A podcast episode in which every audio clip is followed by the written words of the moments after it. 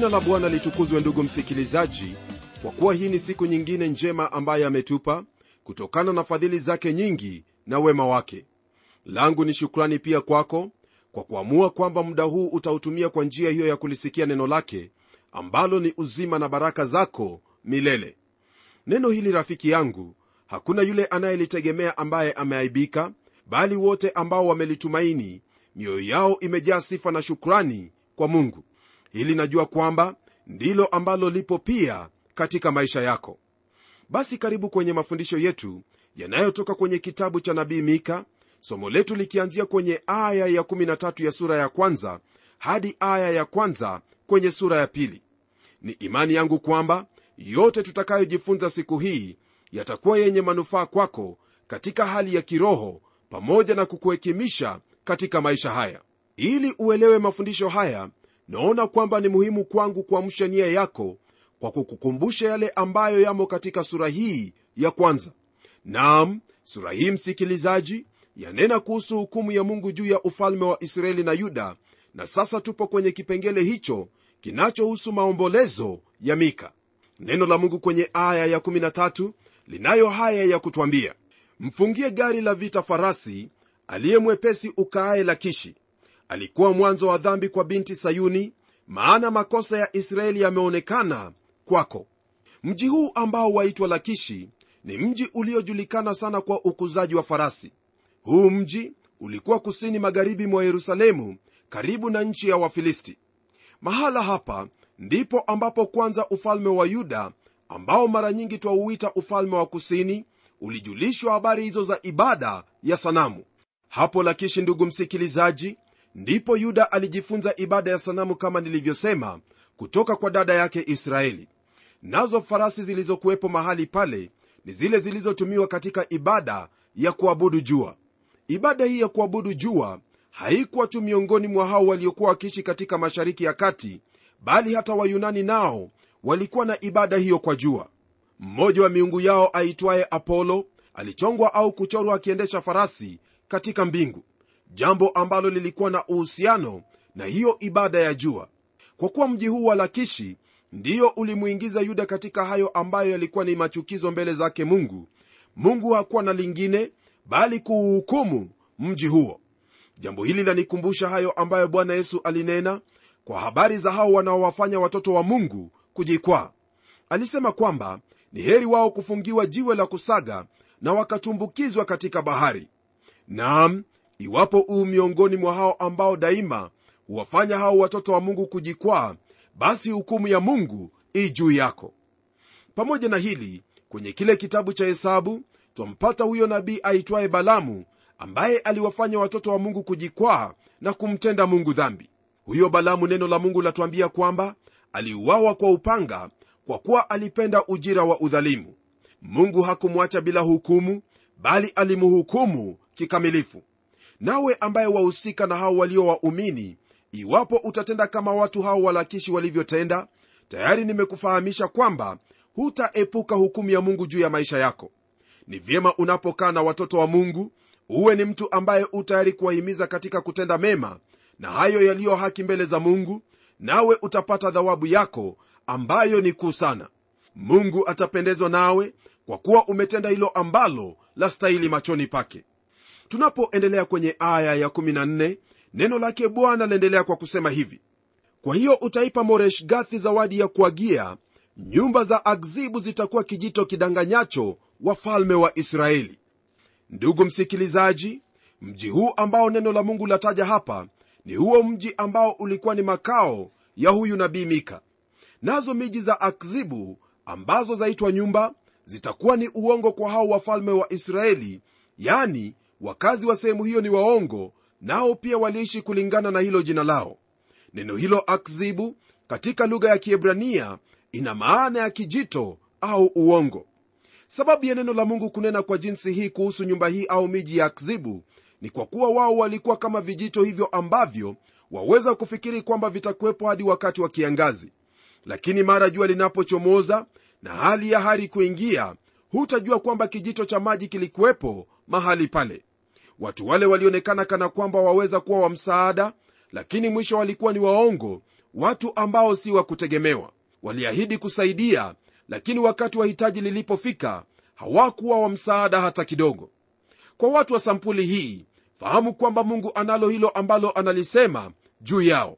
Kwanza kabisa kuna huyo ambaye ni mwongo na baba wa uongo naye jina lake ni ibilisi. Kwa sababu hiyo yeyote ambaye ajihusisha na uongo basi huyo mara moja huwa na uhusiano na ibilisi. Isitoshe msikilizaji kuna baadhi ya hao ambao hupenda kuahidi jambo hali wakijua kwamba hawatalitimiza. Watu kama wale ni watu ambao huwezi kuwaegemea ni kama miji hiyo ya akzibu. Zaidi ya hiyo ninalo tahadhari kwako kwamba kulingana na neno hili la mungu mahali uliposimamia yani uongo ni kama mchanga nawe utazama bila ya kujua ndugu mpendwa kwenye kitabu cha ufunuo neno la mungu kwenye sura ya 21 aya ya 8 linayo haya ya kukwambia bali waoga na wasioamini na wachukizao na wauaji na wazinzi na wachawi na hao waabuduo sanamu na waongo wote sehemu yao ni katika lile ziwa liwakalo moto na kiberiti. Hii ndiyo mauti ya pili. Kama ilivyo wazi kabisa ndugu msikilizaji lugha ambayo yatumika kwenye kitabu hiki cha ufunuo wa yohana ni lugha ambayo yaeleweka moja kwa moja. Kwa hivyo ni jukumu lako kujiepusha na uongo wa kila namna katika kila hali. Haijalishi kama huyo unayemdanganya afahamu kwamba unamdanganya au la bali ni lazima kwako kufahamu kuwa hilo ambalo walitenda siyo sawa mbele zake mungu anayekufahamu na anayefahamu yote kukuhusu. Kwa hili basi ndugu mpendwa iwapo wafahamu kwamba huwezi kutenda jambo lolote basi usiahidi kwamba utafanya jambo hilo huku wafahamu kwamba huwezi kulitenda. Nam yesu kristo alisema kwamba ndiyo yako iwe ndiyo na la yako iwe la. Lingine lolote zaidi ya hili latoka kwa huyo ambaye ni mwovu yaani shetani. Ndugu yangu najua kwamba hili ni jambo ambalo waweza kulitenda mwenyewe na zaidi sana kwa uwezo wa roho mtakatifu aliye roho wa kweli atakaye kuongoza katika kweli ya hilo ambalo wataka kulinena au kutoa ahadi kwayo. Tunapogeukia aya ya 15 twaendelea na neno hili la mungu linalohusu maombolezo yake mika kwenye sura ya kwanza ya hiki kitabu cha mika. Neno lake bwana lasema hivi bado ukaaye maresha nitakuleta yeye atakaye kumiliki. Utukufu wa israeli utafika mpaka adulamu. Kulingana na aya hii msikilizaji lile ambalo lipo ni kwamba kuna tumaini ambalo laja kwa israeli lakini ni kwa umbali. Tumaini hilo ambalo latajwa kuwa ni utukufu wa israeli ni huyo aliye mrithi wa kiti cha mfalme daudi yani yesu kristo mwana wa mungu. Mojawapo ya majina yake ni mwaminifu na kweli na hivyo ndivyo alivyo kwa kuwa yeye ni mwaminifu wa kuokoa na kukomboa naye akomboa kikamilifu. Huyu mkombozi haiwezekani hata kidogo kutoka kwenye mji wa uongo kwa kuwa yeye ndiye mwaminifu na kweli. Ila la kufahamu ni kwamba taifa hilo la israeli katika siku za mika lilikuwa limedanganyika sana na wala hakuna usaidizi wowote ambao waliupokea kutoka sehemu yoyote. Hii ilikuwa ni wakati ule ambapo waashuru walipowavamia na kuteka miji yao mingine. Na kwa kuwa hali ilikuwa jinsi hiyo neno la mungu lasema hivi kwenye aya ya 16 ambayo pia ni ya kumalizia sura hii ya kwanza ya kitabu hiki cha mika.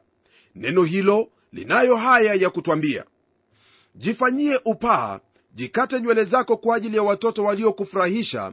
Panua upaa wako kama tai kwa maana wamekwenda mbali nawe utumwani.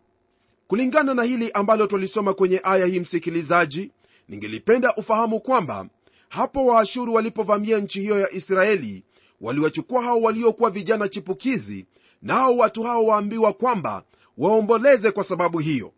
Kwa wao kujifanyia upaa kwenye vichwa vyao ni ishara kwamba wanao maombolezo. Ijapokuwa katika maagizo aliyowapa musa kwenye kitabu kile cha mambo ya walawi pamoja na kitabu cha kumbukumbu la torati musa aliwaagiza wasinyoe nywele.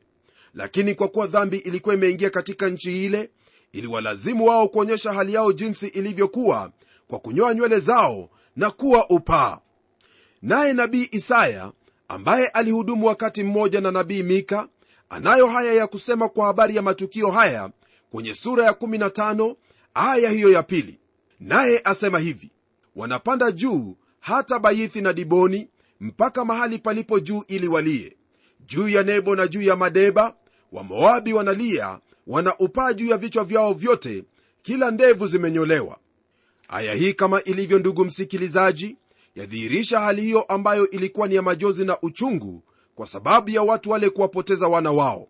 Nayo hiyo kama nilivyokwambia hapo awali ilikuwa ni hukumu ya mungu juu yao. Baada ya kuona hayo kwenye sura hiyo ya kwanza hebu tugeukie sura ya pili kusudi tuendelee kujifunza zaidi neno hili la mungu na hayo ambayo yatufaa katika maisha yetu leo.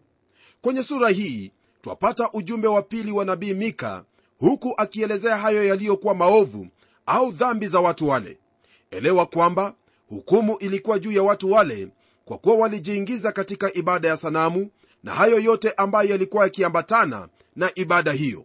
Fahamu hili ndugu msikilizaji kwamba ibada ya sanamu katika siku zile ilikuwa ni ibada yenye zinaa na ijira waliopata wale makahaba waliokuwemo humo ndiyo iliendesha shughuli ya kila siku ya ibada zile. Na hili rafiki yangu ndilo ambalo twalisikia kwamba latendeka miongoni mwa hao ambao yaaminika kwamba wanamwabudu shetani. Na kwa hili twaona na kufahamu kwamba ibada ya sanamu katika siku hizi za leo zapata mizizi yake katika siku za nabii mika. Hii ni kwa kuwa zinaa ni jambo ambalo lazingatiwa sana katika ibada zile.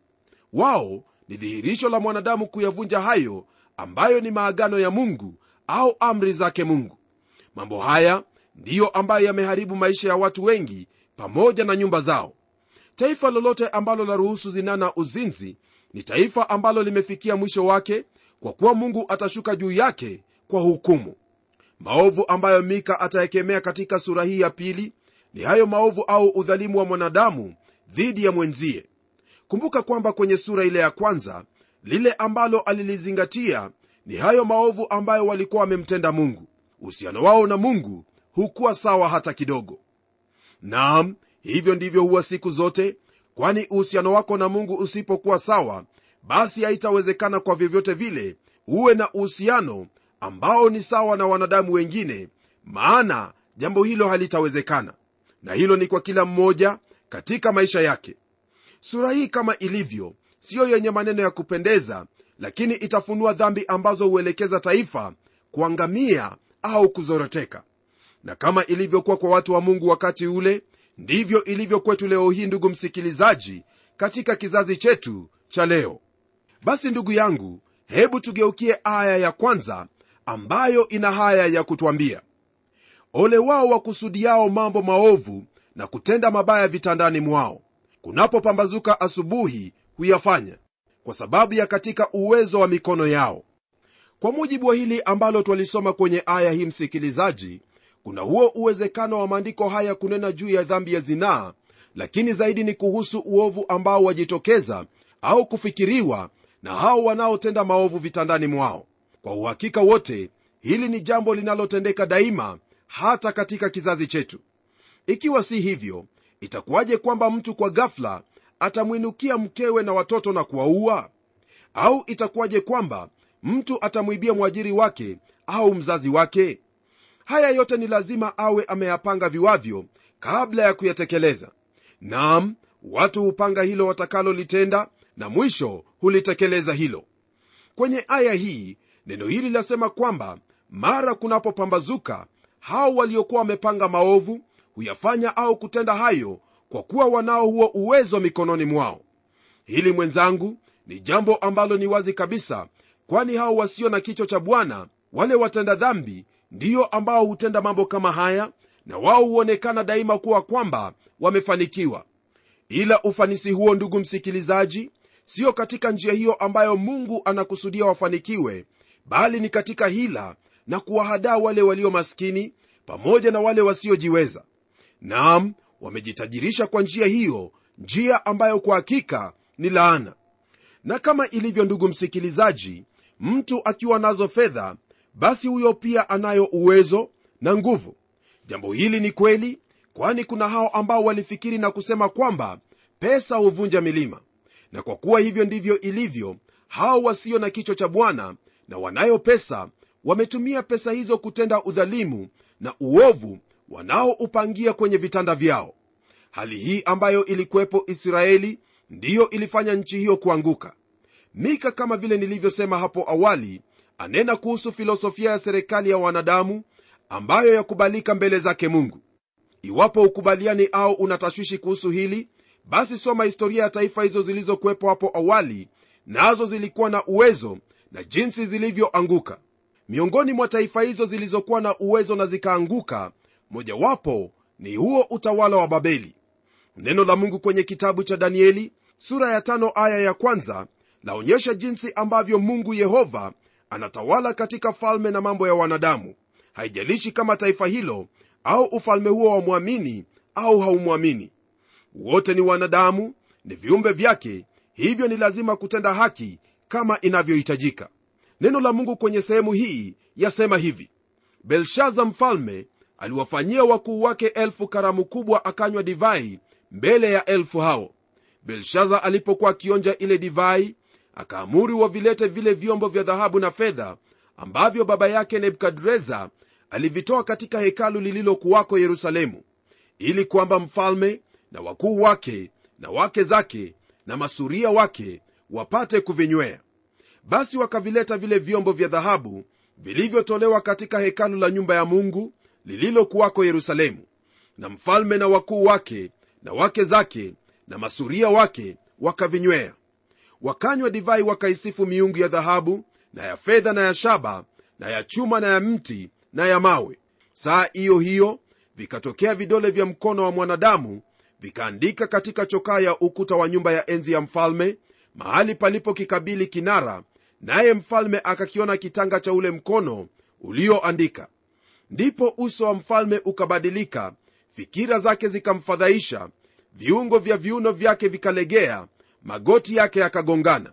Mfalme akalia kwa sauti kubwa akaamuru waletwe wachawi na wakaldayo na wanaajimu mfalme akanena akawaambia wenye hekima wa babeli mtu awaye yote atakayesoma maandiko haya na kunionyesha tafsiri yake atavikwa mavazi ya rangi ya zambarau na kuwa na mkufu wa dhahabu shingoni mwake naye atakuwa mtu wa tatu katika ufalme.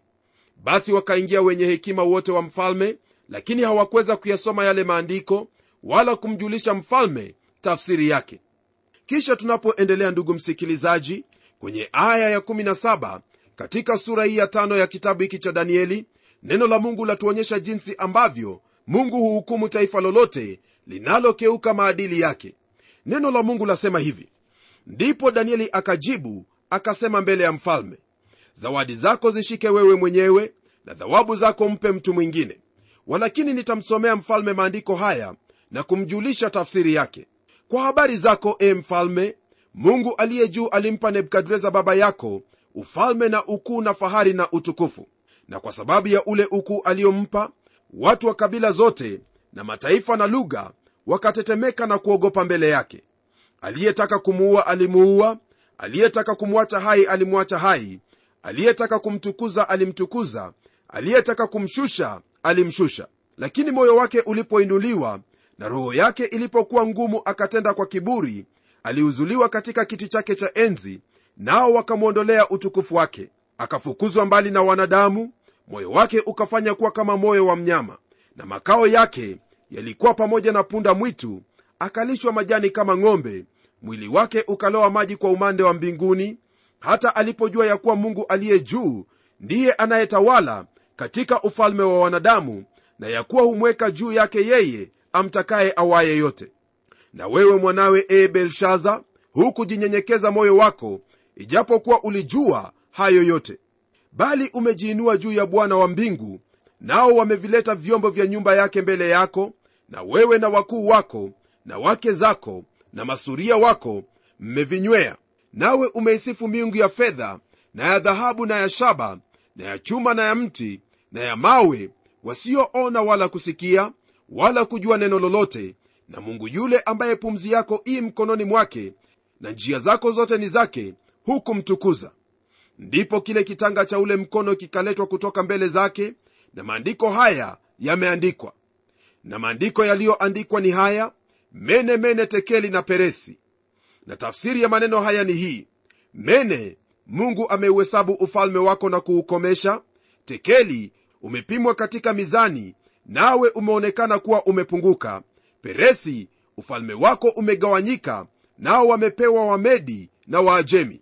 Ndipo belshaza akatoa amri nao wakamvika danieli mavazi ya rangi ya zambarau wakatia mkufu wa dhahabu shingoni mwake wakapiga mbiu kutangaza habari zake ya kwamba yeye ni mtu wa tatu katika ufalme. Usiku huo huo belshaza mfalme wa wakaldayo akauawa na dario mmedi akaupokea ufalme naye umri wake alikuwa na miaka sitini na miwili. Kwa kweli ndugu msikilizaji kulingana na vile ambavyo tumesoma neno hili la mungu hakuna taifa lolote lile ambalo li huru kutenda jinsi linavyotaka. Kwa hili pia twaona kwamba utajiri unapokuwa kwenye mikono ya watu wachache wasiomjua mungu ni lazima hukumu itashuka juu yao. Basi ni vyema daima iwapo unayo mali au hauna kuishi katika kicho cha bwana na kutenda kama apendavyo nawe utakuwa ni mbarikiwa. Huyu mfalme wa babeli ndugu msikilizaji alikuwa na kiburi kwa sababu ya yale aliyokuwa nayo na licha ya kujua kwamba mungu alikuwa amemhukumu hapo awali baba yake nebukadreza kwa sababu ya kiburi chake yeye pia alijiinua kwa sababu ya yale aliyokuwa nayo ndiposa mwisho wake ulikuwa mbaya maana mungu alimhukumu pamoja na hilo taifa lake lote la babeli. Mpendwa hakuna mtu awaye yote ambaye yaweza kuepuka hukumu yake mungu hasa ikiwa kwamba anafanya hayo ambayo ni ya kiburi tena yale ambayo ni ya kumchukiza mungu. Naamini kwamba katika maisha yako hautafuata mfano wa huyo mfalme wa babeli bali utafuata mfano wa wale ambao walimcha bwana na kuishi katika njia hiyo ambayo ilikuwa ni ya kumtukuza nao wamedumu hata milele. Unapotenda jinsi ambavyo wahitajika kutenda fahamu kwamba ndugu msikilizaji yale yote ambayo ni hukumu kwa wale wasiompenda mungu itakuwa ni faraja kwako maana mungu ni mwenye haki na ni lazima atahukumu kwa haki. Ninaimani kwamba katika maisha yako iwe unayo mali au hauna mali hautafanya hali yako kuwa ndiyo mungu wako bali utamwabudu mungu huyo ambaye njia zako zote zi mikononi mwake. Ndugu yangu hiyo ndiyo sehemu yako ikiwa utayatii haya ambayo neno la mungu la kuagiza. Hebu tuombe. Mungu mfalme katika jina la mwana wako yesu kristo nalibariki na kulitukuza jina lako kwa kuwa u bwana juu ya yote na wote. Kulingana na haya ambayo tumejifunza kwenye neno lako ni ombi langu kwamba utamsaidia ndugu yangu msikilizaji kuishi katika hali hiyo ambayo ni ya kukutukuza kwa kuwa ulituumba kwa kusudi hilo na zaidi bwana ili tuonyeshe sifa zako. Udhaifu ambao aweza kuwa nao msaidie kuushinda ili jina lako liendelee kutukuzwa daima maishani mwake. Na hata katika nchi yetu na iwe kwamba utatukuzwa pia kutokana na jinsi ambavyo viongozi na kila mtu awaye yote atatembea katika njia hiyo ambaye ni ya kukupendeza hasa kwa kumwamini yesu kristo ambaye ulimtuma ili tupatanishwe nawe na kuwajibika katika yote ambayo twahitajika kutenda katika maisha haya. Haya nayaomba nikijua kwamba utayatenda kwa kuwa nimeyaomba katika jina la yesu kristo aliye bwana na mwokozi wetu. Amen. Mungu wetu akubariki sana mpendwa msikilizaji kwa kuamini pamoja nami katika maombi haya kukuhusu wewe na pia kuhusu nchi yetu. Soma neno hili ambalo ni ramani yako ya kutenda hayo ya kupasayo yatende kwa nguvu za roho mtakatifu naye bwana atatukuzwa katika maisha yako na popote ulipo daima. Amani ya kristo iwe pamoja nawe hadi tutakapokutana tena kwenye kipindi kijacho. Ni mimi mchungaji wako jofre wanjala munialo na neno litaendelea